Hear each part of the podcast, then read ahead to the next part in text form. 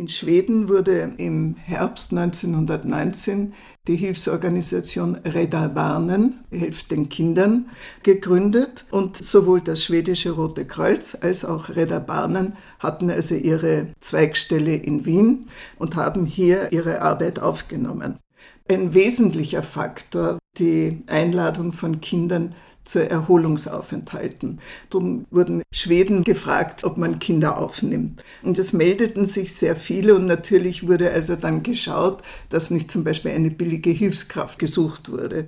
Die Auswahl der Kinder geschah durch schwedische und österreichische Ärzte, aber man konnte auch sozusagen als Familie mit einem bedürftigen Kind hingehen, das wurde untersucht. Es musste gesund sein, also das war wesentlich. Kranken Kindern wurde in Wien geholfen. Die Kinder waren etwa zwischen 6 und 14 Jahren alt, bekamen also dann einen Termin, wann sie am Bahnhof sein sollten. Das Problem bestand auch, dass man einen Zug bereitgestellt hat, weil sehr viele Züge in Tschechien standen und Tschechien nicht bereit war, die Züge nach Österreich zu lassen. Man hatte keine Kohle für die Lokomotiven. Als Betreuung nahm man sehr gerne Ordensschwestern und der Zug war etwa 48 Stunden unterwegs, also von Wien aus bis er in Schweden war.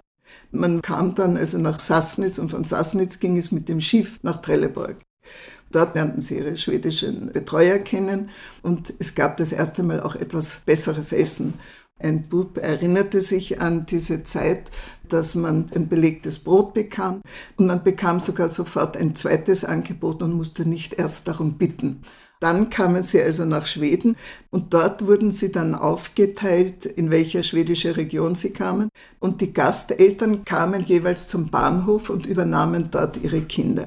Die Gasteltern in Schweden wurden eben ausgesucht von den örtlichen Roten Kreuz oder so ähnlichen Organisationen, wo man sich bewerben konnte und sagen konnte, also man nimmt ein Gastkind. Die Gasteltern wurden auch unterstützt, wie sie also mit diesen Gastkindern umgehen sollten dass man beim Essen ein bisschen vorsichtig sein soll, weil die Kinder ja unterernährt und fettes Essen zum Beispiel gar nicht gewöhnt sind. Man sollte mit den Kindern keine psychisch schwierigen Gespräche führen, damit sie sich also seelisch auch erholen. Und sie sollten auch keine schwere Arbeit machen. Der Nebengrund war auch noch, dass man den Kindern sozusagen zeigte, wie eine Demokratie funktioniert. Also dass die, wenn sie nach Hause nach Wien kamen, ihre Erfahrungen von dem neuen Land mitnehmen konnten. Und es wurde auch streng eine Gewichtskontrolle geführt, also wie die Kinder zugenommen haben. Das musste alles dokumentiert werden als Beweis, dass es den Kindern wirklich gut ging. Der erste Kinderreisezug nach Schweden ging im Mai 1919 weg und die Hilfe, würde ich sagen, bröckelte langsam ab. Also 1923, 1924 war das zu Ende. Da war auch, glaube ich, die ärgste Not vorüber.